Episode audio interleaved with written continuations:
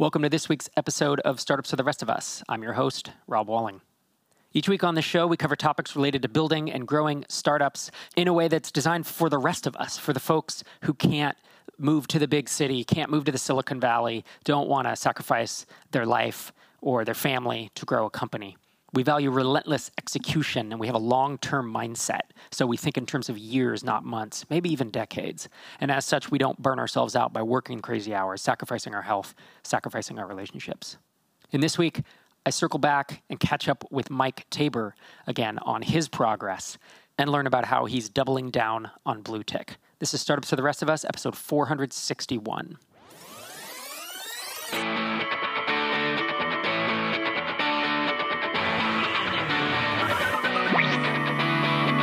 Welcome to Startups for the Rest of Us, the podcast that helps developers, designers, and entrepreneurs be awesome at building, launching, and growing startups. Whether you've built your fifth startup or you're thinking about your first. I'm Rob, and today with Mike Taber, we're here to share our experiences to help you avoid the mistakes we've made. Welcome to the show. Thanks for joining me. Today's a bit of a longer episode because I find when Mike and I catch up, there's he just has a lot going on, and the feedback I've heard is not to cut it short you know, typically our startups for the rest of us episodes have been 25 to 35 minutes over the years. Um, some of the interviews run a little long, and you know, the conversations with Mike often are they're just pretty fun. And frankly, I feel like the conversation is valuable. I, I think we touch on a lot of interesting things uh, today that that I know a lot of people are struggling with based on the emails and and tweets and kind of reaches out that that he and I have been receiving. So I did allow this one to go a little long, and I'll see you know how I, what I can do in the future to uh, to keep them a little shorter. I plan to do this about every month to touch base with Mike to keep up on his progress. It gives him enough time to execute on things, for things to change, and and I really love following the thread of of any founder. And that's what the show has been for 460 episodes right? We've always had the teaching aspect. We've had interviews. We've had hot seats. But i think the most compelling thing that keeps people coming back over these years is is our stories you know it's following the journeys that we've traveled as entrepreneurs and, and it's it's interesting so while i'm going to continue doing q&a episodes hot seats some interviews sprinkled here and there uh, i do want to you know touch base with mike like every three four episodes depending on what's going on, to hear what he's up to and to try to dig into both the good and the bad that you know that he's experiencing. With that in mind, I am working on a super secret podcast project that I am not quite ready to talk about yet, but I've been working on for several months now. And just stay tuned to uh, to startups for the rest of us because I'll be talking about it on the show once once that's ready to go live. In addition, I want to circle back on a topic that we brought up uh, maybe it was probably 10 or 15 episodes ago. It, it, was a desktop Gmail client and switching to that. I had switched to Mailplane and then switched back to, to Gmail. But due to some recent changes with how G Suite and, and forwarding and groups interacts, and those, those aren't changes actually. They've been Google's been doing them for years, but I hadn't realized that I wasn't getting things that were forwarded to that were sent to Google Groups, which is how they do email aliases. I, I won't go into the details; it's all frankly kind of boring, uh, but it's kind of irritating. And I've always, uh, you know, just funnel everything into a single Gmail account and then did send as in order to to appear as if I had you know a bunch of email inboxes. But that that no longer works. It's broken based on how they've you know Google has implemented some stuff in G Suite. So I needed a way to have a unified inbox where I can be in a single inbox and I can funnel everything in there, even though it's multiple inboxes that I'm checking. And I went through several providers that do that, and I've landed on Airmail, which is a desktop client, and I believe uh, it was 20 bucks, maybe 30 through the Mac App Store. I did try out Kiwi per Adrian Rosebrock's recommendation, but it did not have a unified inbox and it was just a hard requirement for me given this this current situation. So just to close that loop, I've been using it for a couple weeks and it, and it's good. I think I'm probably going to keep using it. I do like that it has dark mode and it has a lot of keyboard shortcuts. It's actually gotten me a little spoiled already with you know, command delete going through the inbox. It's almost like a, a touch interface where I can just swipe, swipe, swipe, and, and get rid of emails. So, so far, so good on Airmail. And lastly, I wanted to announce you've you heard it here first that applications for the next TinySeed batch are going to open up on November 1st. So it's just a couple months out. We'll be following up with more information. If you're on the TinySeed email list, you'll hear about that. Go to tinyseed.com and look for you know the place to subscribe to our email list, and and we'll be updating folks once we have more info on how that is going to go down. But if you're interested in potentially becoming part of batch two of TinySeed, be sure your email is on that list. I enjoyed the conversation that I had today with Mike, and we we cover all kinds of stuff. He went on a personal retreat and really sorted some some things out. It sounds like, and, and it feels like you know his trajectory has has really adjusted from uh, the conversation we had back in episode 448. If you haven't listened to episode 448 and 458, those are kind of the lead up. That's the, that's the start of the story that we're really following today. Um, I'd recommend you know you go back and and check it out. So I hope you enjoy this conversation with Mike Taber. Mike, thanks for coming back on the show. Hi, thanks. Thanks for having me back.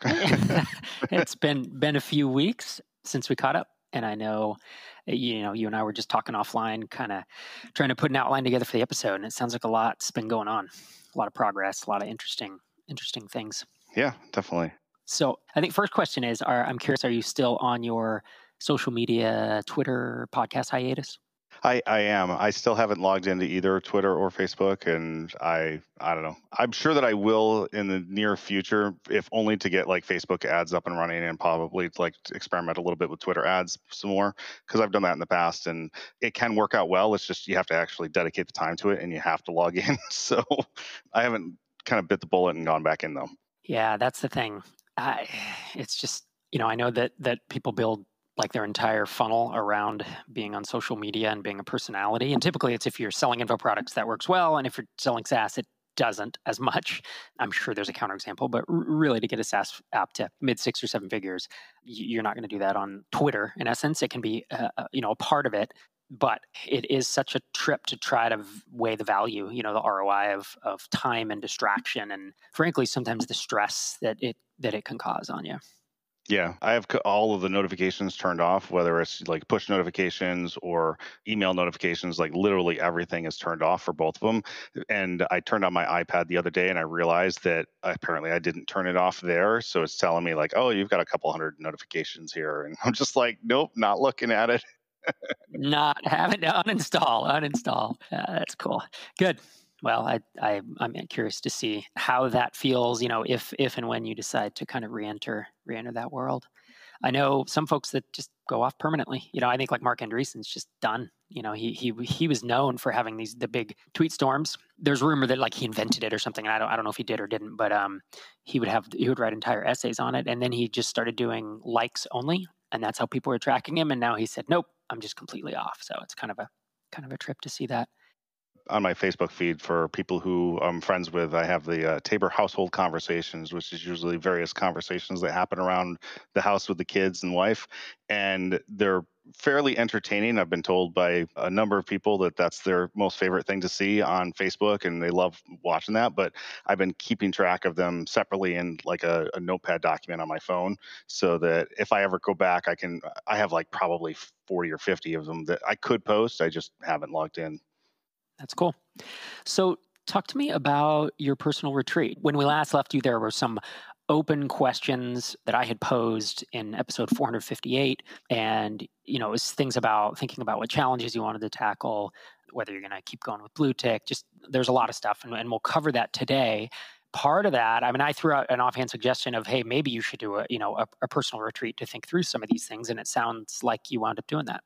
Yeah, I did, and it was more of a, a, last minute thing, just because my wife had had uh, time on her calendar where she wasn't going to be teaching over the weekend, over a particular weekend. So I ended up, uh, she's like, "Hey, you should go ahead and take one." So I did, and it was kind of last minute, like I said, and it was really good because I sat down and started looking through my notes and stuff, and I brought my notebooks that I had written in from previous retreats that I had gone on, kind of dating back to like 2014. I, so I started before I did anything anything else, I really just started looking through what I had previously written down as things to think about and goals and observations and things like that.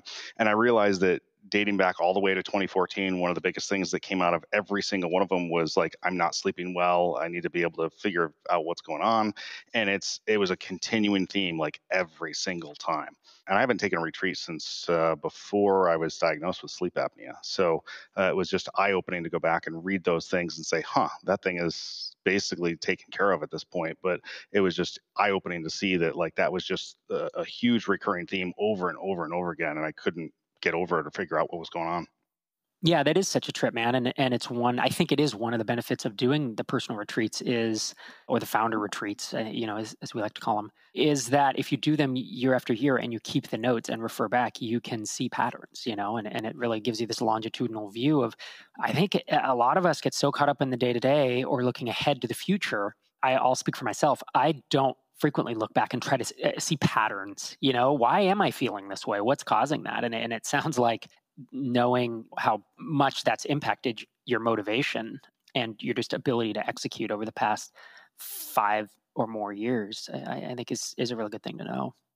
Yeah. And I think what was I think eye opening to me was just the fact that I recognized even then how how much how detrimental it was to me. But because I couldn't figure out a way to deal with it or figure out what was going on, it just kept continuing to be a problem. And and what I realized was that most of the time it just snowballs. Like I'm not getting enough sleep so I'm not as productive and I'm not thinking straight. And you know then I ended up on various medications for different things that are treating the symptoms but nothing's really addressing the underlying problem which just doesn't go away so then some of it just masks the problem and it just makes it so hard to deal with and so hard to move things forward. And it did make me realize that you know I'm I've been beating myself up kind of over the past I don't know, I'd say six to eight months or so, just because like I felt like things weren't moving forward and I was kind of projecting past Mike on to a current, uh, you know, present day Mike because I couldn't get past those sleep issues. And it's like, well, wait a second, these things are actually re- mostly resolved at this point. So I shouldn't be beating myself up over the problems that I used to have and projecting them on myself and continuing to have, you know, like motivation problems or anything like that. It's like each day is a new start. So just use it as that. And since I went on that retreat, actually things have really, really turned around for me. That's really good to hear, man. I mean, it, it, really is. I think that's the other another big benefit of founder retreats is the clarity it can bring you about big decisions, or even it sounds like it was like a cleanse and a new start in, in a way. Did you use? I'm curious. You know how uh, Sherry wrote uh, the Zen Founder Guide to Founder Retreats. Did you use something like that to help you, or do you have kind of your own system now that you've been doing it for so many years? So usually I have enough time in advance of going to be able to write things down and kind of go through some old notes and stuff I have, including the stuff that Sherry had put together. But this time I didn't. So what I did was when I got there on Friday night, I started kind of going through my old notes and I was going to put some stuff together. And then on Saturday and Sunday, I was basically going to go through it. And I feel like I started going through my previous notes first and then realized that that probably wasn't necessary. And it was just because things just popped out at me as kind of glaringly obvious in retrospect, but not while I'm sitting at my desk every day. Yeah, I think that makes sense. It sounds like you had a lot of long term things to think about and didn't necessarily need to search for topics to consider. You know, you had you had an ample number of topics to consider just going into the retreat. Right, right. Yeah, so I I didn't really find that that was an issue, and the personal retreat was pretty revelatory in the first like few hours. To be perfectly honest, it didn't take long for me to kind of start to see what things had been holding me back and why, and what my path forward was going to look like. Most of the time I spent was probably just kind of personal reflection on different things, but not necessarily trying to answer those questions. It was just more thinking about the things that had already come up and that I'd already given thought and consideration to that I thought I was going to need to spend a lot more time on during the personal retreat. And it turned out that I just really didn't need to. So it was more just, I, I spent most of the time just doing personal reflection more than anything else. And I mean, I have a few questions for you, but I am curious to hear if there are other things that you made decisions on or thought through that I don't ask you. But I mean, the first, th- these are questions that we had kind of posed or I had posed last couple times we spoke and had said if you go on a retreat, you should probably consider these. So one of them is do you want to continue working on Bluetick? And yeah, and the answer to that was yes, absolutely. Hmm. Was that a hard decision to make? Did you think through a lot of of factors, or was it kind of like, now this is my gut feel, and now I'm going to move on? Well, I I did think about it. I mean, it wasn't just a gut feel. This is the answer that I want to have because you know I'm thinking that other people have expectations on me for that. What I really looked at was where is Bluetick today versus where it needs to be, and if if I were to just toss the whole thing and go on to something else, would it take as long as Bluetick has taken, or would there be other risks? And the reality is, like I know that there would be a lot more risks if I went with something else, and it would probably take me just as long because I still have to do all the customer development stuff. And the reality is, like it's a solid product. It's got a lot of things going for it. I just haven't really put all, uh, the time and effort needed and focus into the marketing side of things. And eh, having talked to several customers, they like the product. It's just I need to get more of those customers. And I think that if I were to move on and try to do something else, could I sell the product as is to somebody? Absolutely. Like I've had those conversations with people, and I'm sure that I could sell Bluetick as is to somebody if I wanted to. But do I want to start over? And the answer is no. And I don't think that I. The one thing that came to mind was, is this a sunk cost thing that I'm thinking about? Is that why I'm leaning in this direction? And I don't think that it is because I, I thought about that as well. It was it was actually something that worried me. I probably thought about that more than I thought about like, do I want to continue on this? Mm, yeah, I could see that because that would be the risk, right? And that would be that was going to be what I brought up was do you feel like you have a sunk cost fallacy going on here and, and are chasing after something just because you've spent so many years building it?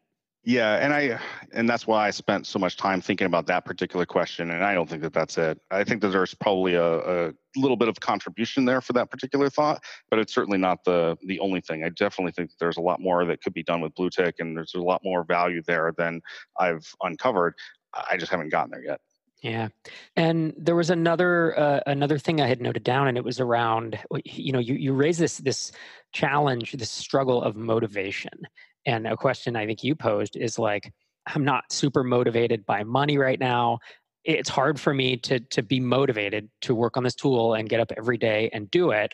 What should motivate me? You know, that was the question, and and so I threw out, oh, you should you know go take the enneagram, and uh, kind of as a joke, but also I think it was helpful for me personally when I took it to have a, a, little bit more insight into who I am and what what drives you, and that's part of of what it does. Um, it's nice that it's free and it takes like 15 minutes, you know, to take. So I'm curious if you a if you took the enneagram, b you know whether that helped or not, and c like did you also think about this this question of what challenge do you want to tackle? What is going to keep you motivated?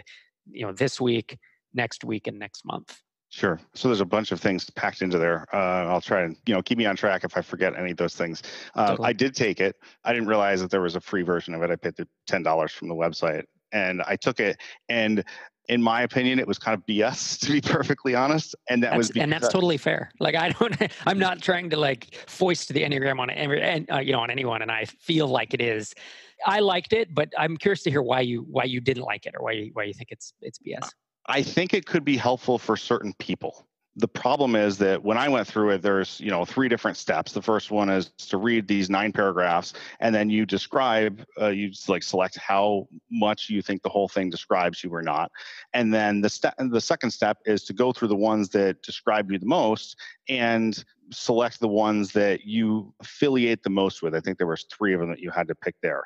And in the first step, I think there were nine different, yeah, there were nine different paragraphs, and like eight of them were ranked exactly the same. So in the second step, I basically had to self completely self classify myself. I'm like, well, that's not real helpful. Like I could have just read all nine paragraphs and then said, which one do I want? It was like, I don't know. It's kind of like throwing a dart at a dartboard. It kind of had an equal chance of hitting any of them. The Enneagram should have been like 40 or 50 one sentence questions. Is that what you saw? Uh, there were no paragraphs when I took it. It was like it would one sentence. It would describe like, "This is how I, you know, when I'm in a situation like this, this is what I do." But it's just one sentence, and I don't even remember if you rank it on a one to five or if it's just this is me or this isn't. Maybe that's mm-hmm. what it is. I think that's all it was. Was yours different? I wonder if you took a different. I think, uh, I think mine was different. Oh, um, see, yeah, maybe maybe it was the wrong one. I don't know. Maybe okay. I'll go back and take a look at that. But yeah, um, let me see if I can find that uh, link to the one I took because that would make more sense. I think. Yeah. Anyway, like out of the three steps, like I had to eliminate. Uh, there was only one of them. Those nine was eliminated after the first step, and then on the second one, I had to pick out of the eight which one I kind of. And that's not helpful at all. Yeah, know, it sounds like dude okay so i need to go and and look because i i bet i still have the link so forget the enneagram then that's a, it's a tangent and, and we'll try to revisit it at some point but the other two things were, you know, have you thought about the challenge you want to tackle? Have you thought about, or, you know, or really it's, it's what's going to keep you motivated. Yeah. And I think that it's looking outside of what the the thing is that I'm working on because I have a I have a tendency to get so engrossed in what I'm working on that I will not look at uh, other things in terms of like my social life or health or anything like that. And I kind of realize that when I get down the rabbit hole on certain projects, you know, AuditShark being one of them, Bluetick being another, like there's a point at which I probably cross a threshold where I continue to become all consumed by that. And I, I wouldn't say that that's necessarily a bad thing in certain situations, but I think that I let it get the best of me and go too far. And what I really need to do is kind of step back and say, this is a means to an end, not like the end for me like this shouldn't be my all-consuming life purpose because uh, essentially it's work like it's it is something i'm working on and i do enjoy it but i can't let it be the only thing that defines me and i think that that's something else that i've struggled with to some extent where I look at the product itself, and if the product is struggling, then I personally struggle because I see it as a reflection of myself, and that really shouldn't be the case. So it's more about being able to step back and separate myself and my own, I'll say self value or self worth or whatever from the product itself and how well it's doing versus how well I am doing. Yeah, well, I think that's super important. It's very hard to do. I think I personally drifted in and out of that over the years of being having my entire like you said it's like self-worth, self-confidence, happiness tied to my MRR at times, you know. Yes. If, that that can be tough. So so you said it's outside of that. I think that's a a, a great realization. Easier easier said than done, but a great realization. So what is it outside of of the app that is going to motivate you? Honestly, like socializing with the people that I know that are in the area. Like I've mentioned this several times in the past, where like you know I have a weekly meetup with a couple of guys that I play D and D with, and it's a great way for me to uh, get out of the house and away from my desk and away from a computer and away from, away from technology. And I find that it's very helpful and therapeutic for me to be looking forward to that as opposed to looking forward to getting up at five o'clock in the morning and going to work because I really want to work on something. And then it disrupts my sleep because I'm so excited about it like the night before. Being able to back off a little bit from that stuff and look at it and say, look, this is, uh, this is just a means to an end and it's a means to make a living, not a, an expression of me. Yeah. No, and I, I think that's good. I, I think the thing I'm missing though is because I also play D and D and I read stuff now. I for the first time in a long time, within the past year or two, I've started to read fiction again. A lot of it's graphic novels, but I, I'm doing hobby stuff again. You know, I've given myself permission to do that. But that's how I distract myself so that I don't think about work all the time. Me personally, that's my personality. Mm-hmm. How does am I missing how you're how going and hang out with friends or playing you know playing games or having a hobby is going to motivate you to stick with Bluetick every day when it gets hard or, or does it or am i misunderstanding that? Because that's what i'm trying to get at is you've talked about getting up and like i'm not motivated to do this. I don't know why i'm doing this. Or you do know why but it's like uh, i'm just not that motivated to sit here and work six or eight hour days and crank away on this stuff. I think it's a very subtle thing in that, as I said, like Bluetick is essentially, if I view it as a means to an end, and that end being I get to go socialize with my friends and do these other things, I can't neglect it and I can't just let things go because if I do, then I won't be able to do those other things. So it becomes a, a way for me to create a balancing act that can I let things slide sometimes? Sure, I absolutely can. Can I let them slide forever? Absolutely not, because then it puts me in a bad financial position and then I'm stressed out and anxious and I can't focus on what needs to get done but if i if i make myself balance those things a little bit more so that i'm not so single-handedly focused just on Bluetick or single-handedly focused on socializing with friends like if i force that balance then it helps me to concentrate. Does that make sense? I think so. Is it that taking a break gives your mind a break and that when you come back you're re-energized rather than basically burning your mind out? Yes. That's what it is? Mm-hmm fascinating. See, I I totally I get that. I definitely understand the link there, but I I wonder if this answers the question of th- that I've I posed earlier of every day you're going to have to get up and there are going to be things you don't want to do dealing with the Google audit and whatever, firing a contractor, hiring a contractor, maybe it's writing code, maybe it's marketing, maybe it's whatever. You're going to have to do some things you don't want to do, some things you're excited about, but how are you going to push yourself to not sit there and stare at your screen and churn away the time, you know, or whether it's being unproductive because you're churning or whether it's being unproductive because uh, you're unmotivated, you know, to work on it. Yeah, I mean, I, I feel like that's just more a matter of putting certain systems in place. And I've one of the things I've recognized is that systems are what really help me stay focused and stay on track and get things done.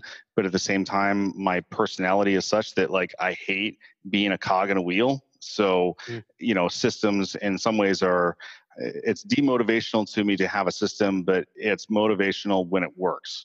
So it's like I said, it's that balancing act. And one of the issues I had with the taking the Enneagram is that by definition, I think that like I'm very well balanced in very many ways. I mean, I took I forget what it was called. It was a test that was given at business software like eight or 10 years ago or something like that.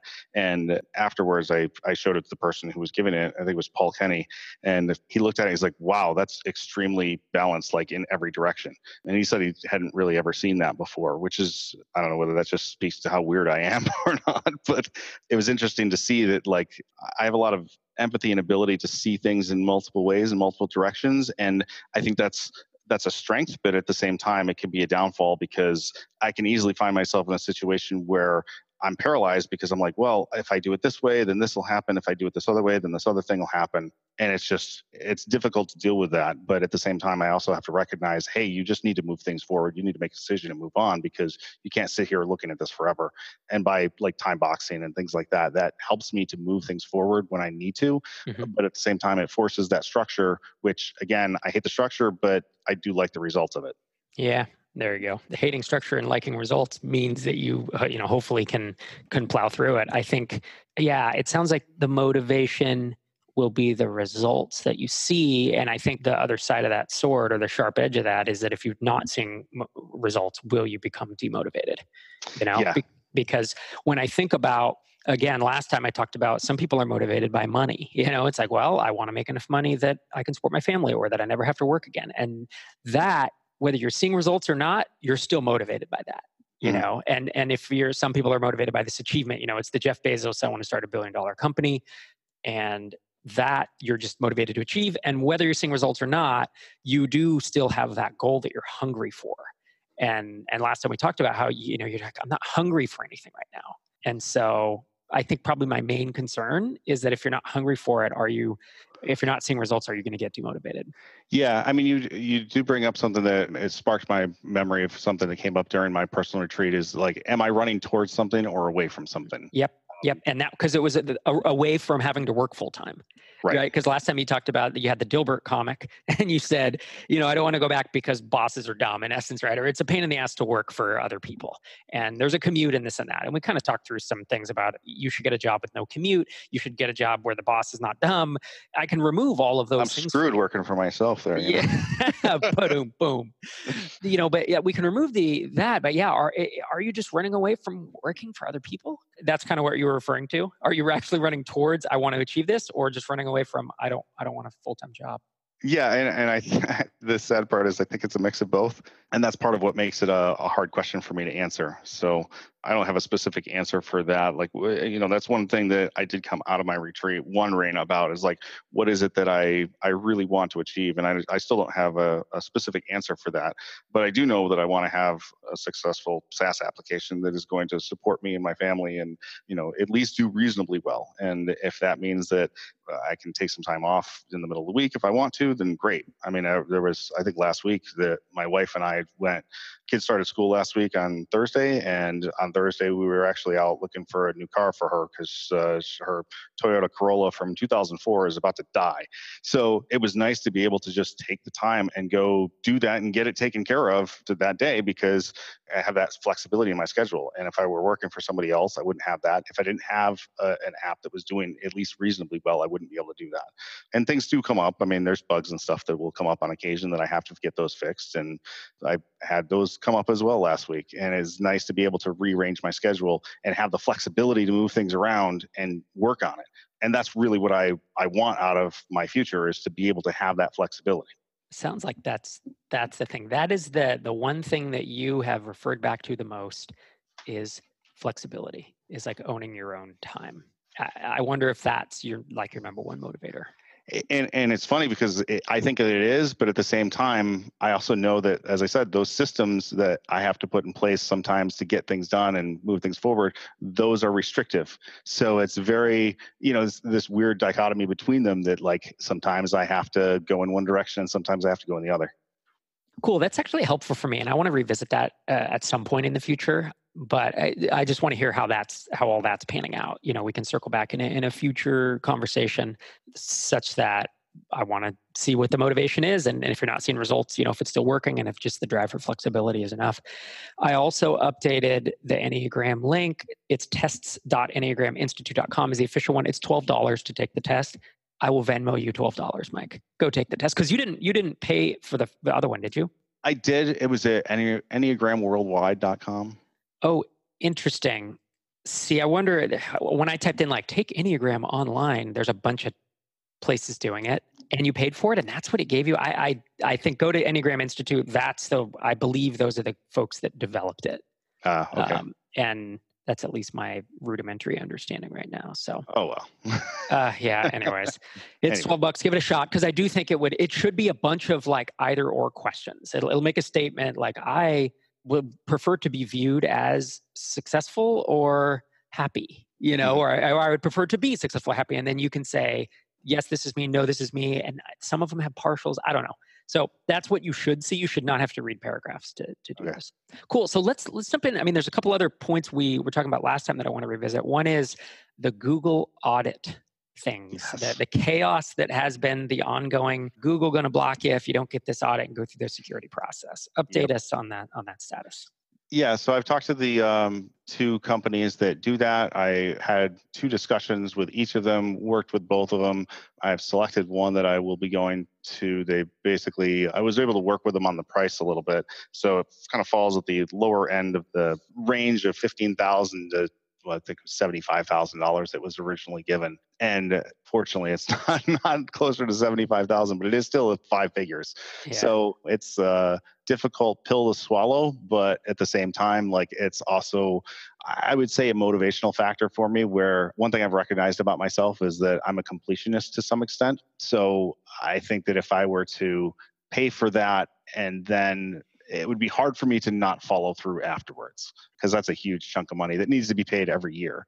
But oh, the other geez. side of it is that it also gives me sort of a defensible moat around Bluetick as well. Like I probably don't have a whole lot to worry about uh, from competitors coming in underneath me, yeah. which is kind of a weird situation to be in. I mean, I still have those bigger fish that are above me, but I probably don't need to worry nearly as much about anybody coming in underneath and you know, stealing customers or what have you. Not that I really think that that would happen for a while, and even if it did, it wouldn't make that much of a difference, but it does create a barrier to entry for anybody else who's trying to do similar things. Yeah, I would totally agree with that. Anyone who's thinking about just dabbling in it or starting a little side project to do it or wanting to start a little just a small small lifestyle business and doesn't really want to go after it is is going to be deterred. I would be deterred from doing that. It would discourage me from wanting to drop however much it is i you know 20 grand 30 grand to get in and and just to get it started i mean right. yeah so that's a trip and so was it a hard decision then to decide whether to do it or not. Because again, this could have been a reason to sh- literally, if, if they'd quoted you 75 grand, it would have been a reason to shut the company down. Right. Uh, and we know it's less than that. But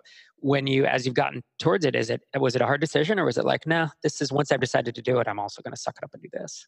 I think when the initial pricing came in, it was like, gee, I don't know if that's actually going to fly. I'm not sure if I really want to go through and, and do that because it would have been really hard to swing it. And then after kind of going back and renegotiating with them, it was much more doable. And yeah, it's probably going to be something that needs to be done each year, but at the same time, it's a SaaS application. There's only going to be so many changes that are between them. You could kind of, they didn't specifically say that there was a, a, differential that they would do from one year to the next, but that certainly does factor into it if you go with the same company from one year to the next.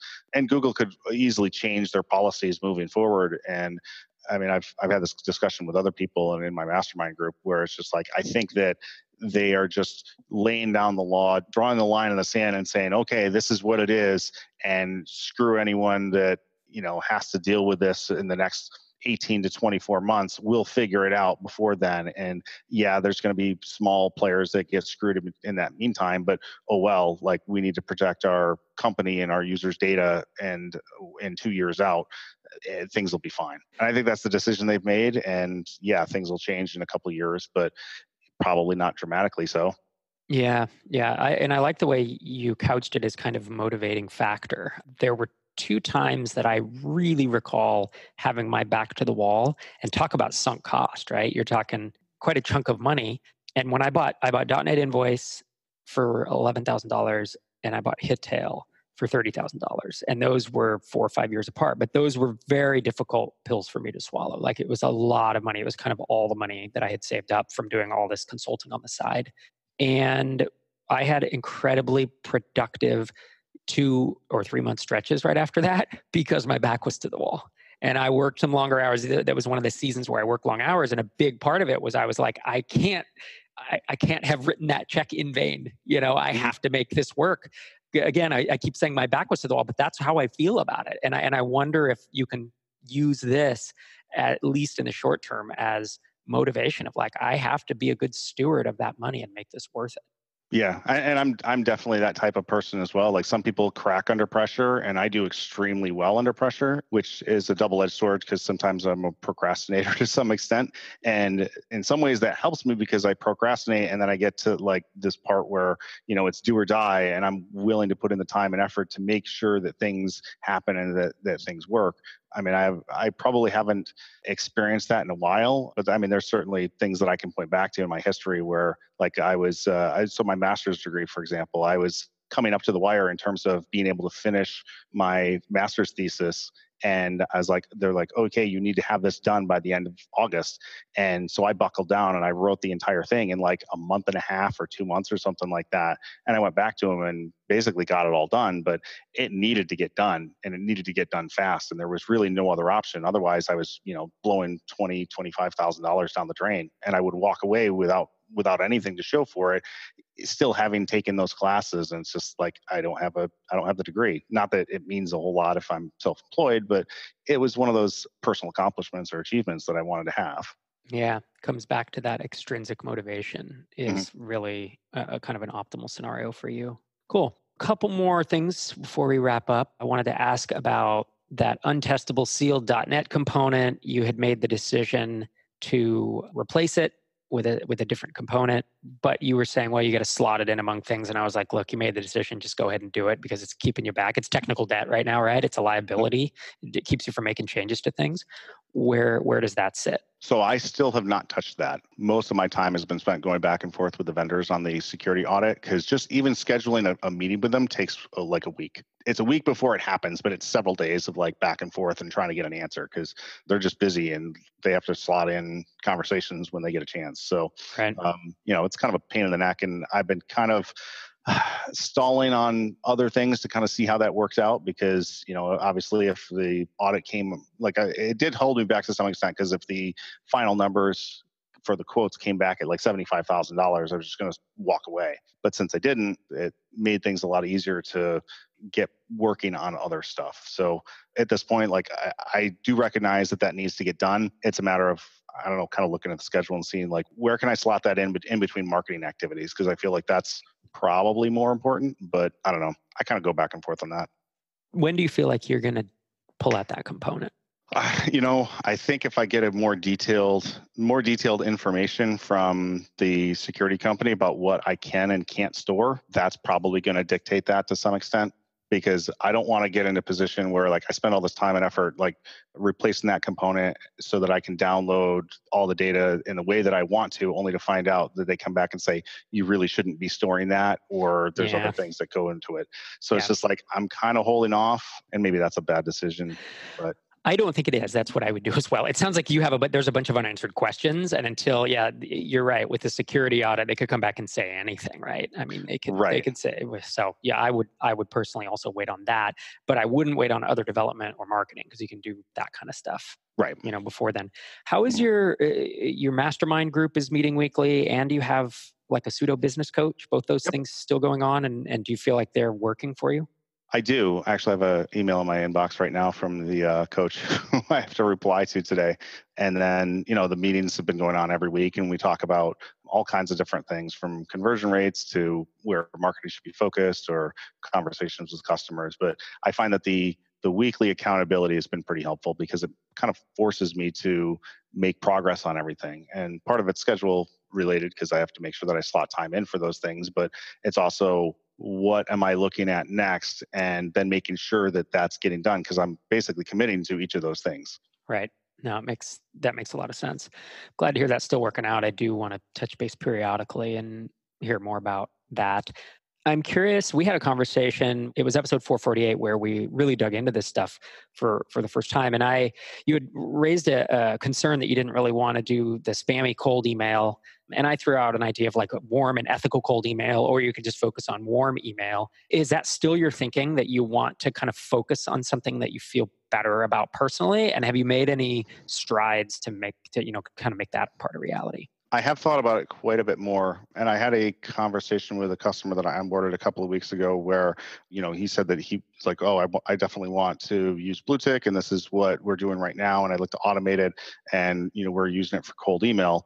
And after going through and, and talking to him about how he was doing it, you know, I realized like, hey, you're actually doing warm email, not cold email, because they're sending physical mailers and things like that. And it kind of reminded me of one of the original thoughts that I had had behind Bluetick was using it as something of a, a multi-channel marketing campaign because if you send somebody something in the physical mail and then send them emails or you send them tweets and things like that this is like functionality that really hasn't made it into Bluetick yet but it did the conversation did remind me that like hey that was the original idea here. It turns cold contacts into warm contacts because they've at least seen your name before and they've heard of you because you've reached them through other channels. And some of it can be automated. Like I think Postable probably has a, an API where you can send direct mailers to people quote unquote handwritten notes. They're not actually handwritten, but they look kind of like they are. Uh, things like that are ones that would probably do well in that type of multi channel campaign. And there's not a lot of people who are doing that right now. Most of the people that I've seen who are doing that, they do it by hand and it kind of sucks. Yeah, no doubt. Cool. Well, I'm glad to hear that you, it sounds like you've made a decision and you just haven't, you know, because I had talked about like, changing your website copy and changing your onboarding and even you'd considered potentially doing like a setup right? Doing a setup fee and then verifying up front that they are doing stuff that's in line with with what you want Bluetick to do. Sounds like you haven't moved forward on that but is that those are still things that you want to put in place?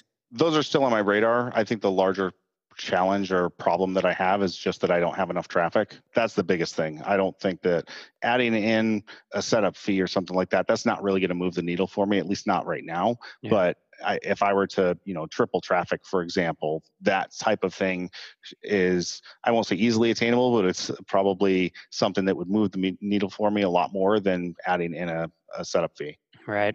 And I think as as we wrap up, you know, there's still this open question of how to differentiate Bluetick. Like how are you going to make it different from the other tools that I could go out and, and essentially do the same thing with? Have you given that more thought? I've given it some thought. I wouldn't say that I have any concrete conclusions on that one of the things I have seen is the people who are most successful with Bluetick are the ones that are integrating it into their marketing and sales pipelines. So I think that the the integrating Bluetick into other products directly would allow it to have a, a tighter integration into other people's marketing and sales funnels, and integrating into other tools directly is I think the probably the most straightforward way to do that because most of these tools that are like Bluetick have an API of some kind and you can upload stuff, but it's really the those integrations that are going to basically keep people around and keep churn low. And if I can keep churn really low, then I don't really have to I don't have to worry about growing the product as quickly to counter that churn. That's true. I agree with all that actually, but but it doesn't directly answer the question either. yeah, which was differentiation. Do those integrations differentiate you, or do your competitors have some or all of those? I think most of them have a Zapier integration of some kind. I haven't looked in depth enough at them. I do have a somebody that I hired to help me out with marketing. They'll probably start next later this week or next week, but that's something that I'll probably look at a little bit more to do kind of a more in-depth competitive analysis to see like what markets do these people serve and why and is there a place where Bluetick can fit into those and kind of really shine as opposed to where it currently is which eh, you're right you're absolutely right it doesn't really have any major differentiating feature other than I can offer direct support and you're going to talk to the developer if you've got a problem. And right. yet there's some value to that, but I don't think that it's enough to overcome, you know, the challenges that it has by not being able to be differentiated easily. Yeah, I, w- I would agree with that. I mean, I think I've used the phrase picking up crumbs a few times, where if you really are similar to most of the other tools in the space, you will get some customers. You're just going to kind of be picking up crumbs as you get lucky. You're not going to have that key differentiator that people are like, oh my gosh, Bluetick's the only one to do this or Bluetick does this the best or Bluetick you know what are you really known for? What's your it's positioning right? And so yeah in your shoes i would try to get an idea of the entire landscape you know of all the competitors the big ones the small ones the funded the unfunded and just whether you have a mental model of it or a or a mind map or notes on a whiteboard, whatever it is, try to sketch out how are they positioned and how can you try to find feature differentiations. Yeah, I mean, I definitely have some thoughts on those. Uh, the, the issue that I think I struggle with there is that most of the things that I think would be great to be able to to include or package into Bluetick that would be those differentiators are things that are going to require technical heavy lifting in order to implement. And I'm not I don't know. It's hard to justify spending the time and effort there without solid data to kind of back it up and that data is hard to come by without doing it and then seeing if it works so to speak. No i would agree with that. So i don't know it's exploration i guess. I, I definitely think i have to talk to some of my customers a little bit more though. Mm, yeah that's what it sounds like. More research to be continued. I'd love to talk about your marketing hire because that sounds cool but I, ha- I have another call i have to jump on. So i gotta i have to end it here to the groans of of both me and and the listeners you know, but there's one other thing I actually want to ask about. What was your low point over the past month? Because it sounds like everything's going up and to the right in general. Things have been good. Uh, you're in good spirits. You have good answers. You're, you're thinking about this stuff. But what was the hardest moment or the lowest point in the past since we spoke last, which I think was about three or four weeks ago? I would say just making the decision to make certain changes. And I think that it's the inertia of not moving just yet. So it's like when you have an idea of like, oh, this is how I want to solve this problem, or these are the things that I need to do. Where do you even start? And so, like in terms of inertia, I mean, the past couple of weeks, I've been getting up at five o'clock in the morning on average and going to the gym. That's usually the first thing I've done. I've exercised three times today. If that gives you any indication, I was at the gym at like before five o'clock, and then I went for a one mile walk, and then after that, later on, I went for a two mile walk. Wow. And it's just like I'm making some pretty dramatic changes, and I feel like they're going well. They're giving me energy, and I'm I'm able to to get those things done, which I've never really put a lot of emphasis on my own personal health in the past. But those first four or five days of doing that was just brutally hard. It was really, really hard to just get started. And now that I've been doing it for a little while, it's not a habit yet, by, by no means or no stretch of the imagination, but I think it's on its way there. And I'd really like to keep seeing that continue. Awesome, man. Thanks again for yeah for taking the time to come and update us, and I'll talk to you again in a few weeks. All right, sounds great. Thanks again to Mike for coming back on the show. It's kind of fun to have him pop in, uh, you know, almost almost like a guest now and again. I wanted to remind you if you've been considering potentially becoming part of TinySeed's second batch, head over to tinyseed.com and enter your email address. Or if you just want to keep up with, with what we're doing, it's a nice, you know, nice way to do it. We don't email very often, and we will be emailing about news like this when the batch opens November 1st of this year. And again, if you have a question for the show that you'd like to hear answered on air, you can leave us a voicemail at 888-801-9690, or you can email questions at startupsfortherestofus.com. You can enter that as text or attach an MP3. Our theme music is an excerpt from We're Out of Control by Moot. It's used under Creative Commons. Subscribe to us anywhere iTunes, Stitcher, Spotify, etc., etc., Google Podcasts by searching for startups and visit startupsfortherestofus.com for a full transcript of each episode. Although it looks like the transcripts are about two episodes behind, so sometimes they're not up right away. But we do link out to all the links that we talk about during the show, and we have some show notes there. And as I talked about last episode, we do have a nice new site design. So if you haven't checked that out, head over to startupsfortherestofus.com. Thanks for listening. I'll see you next time.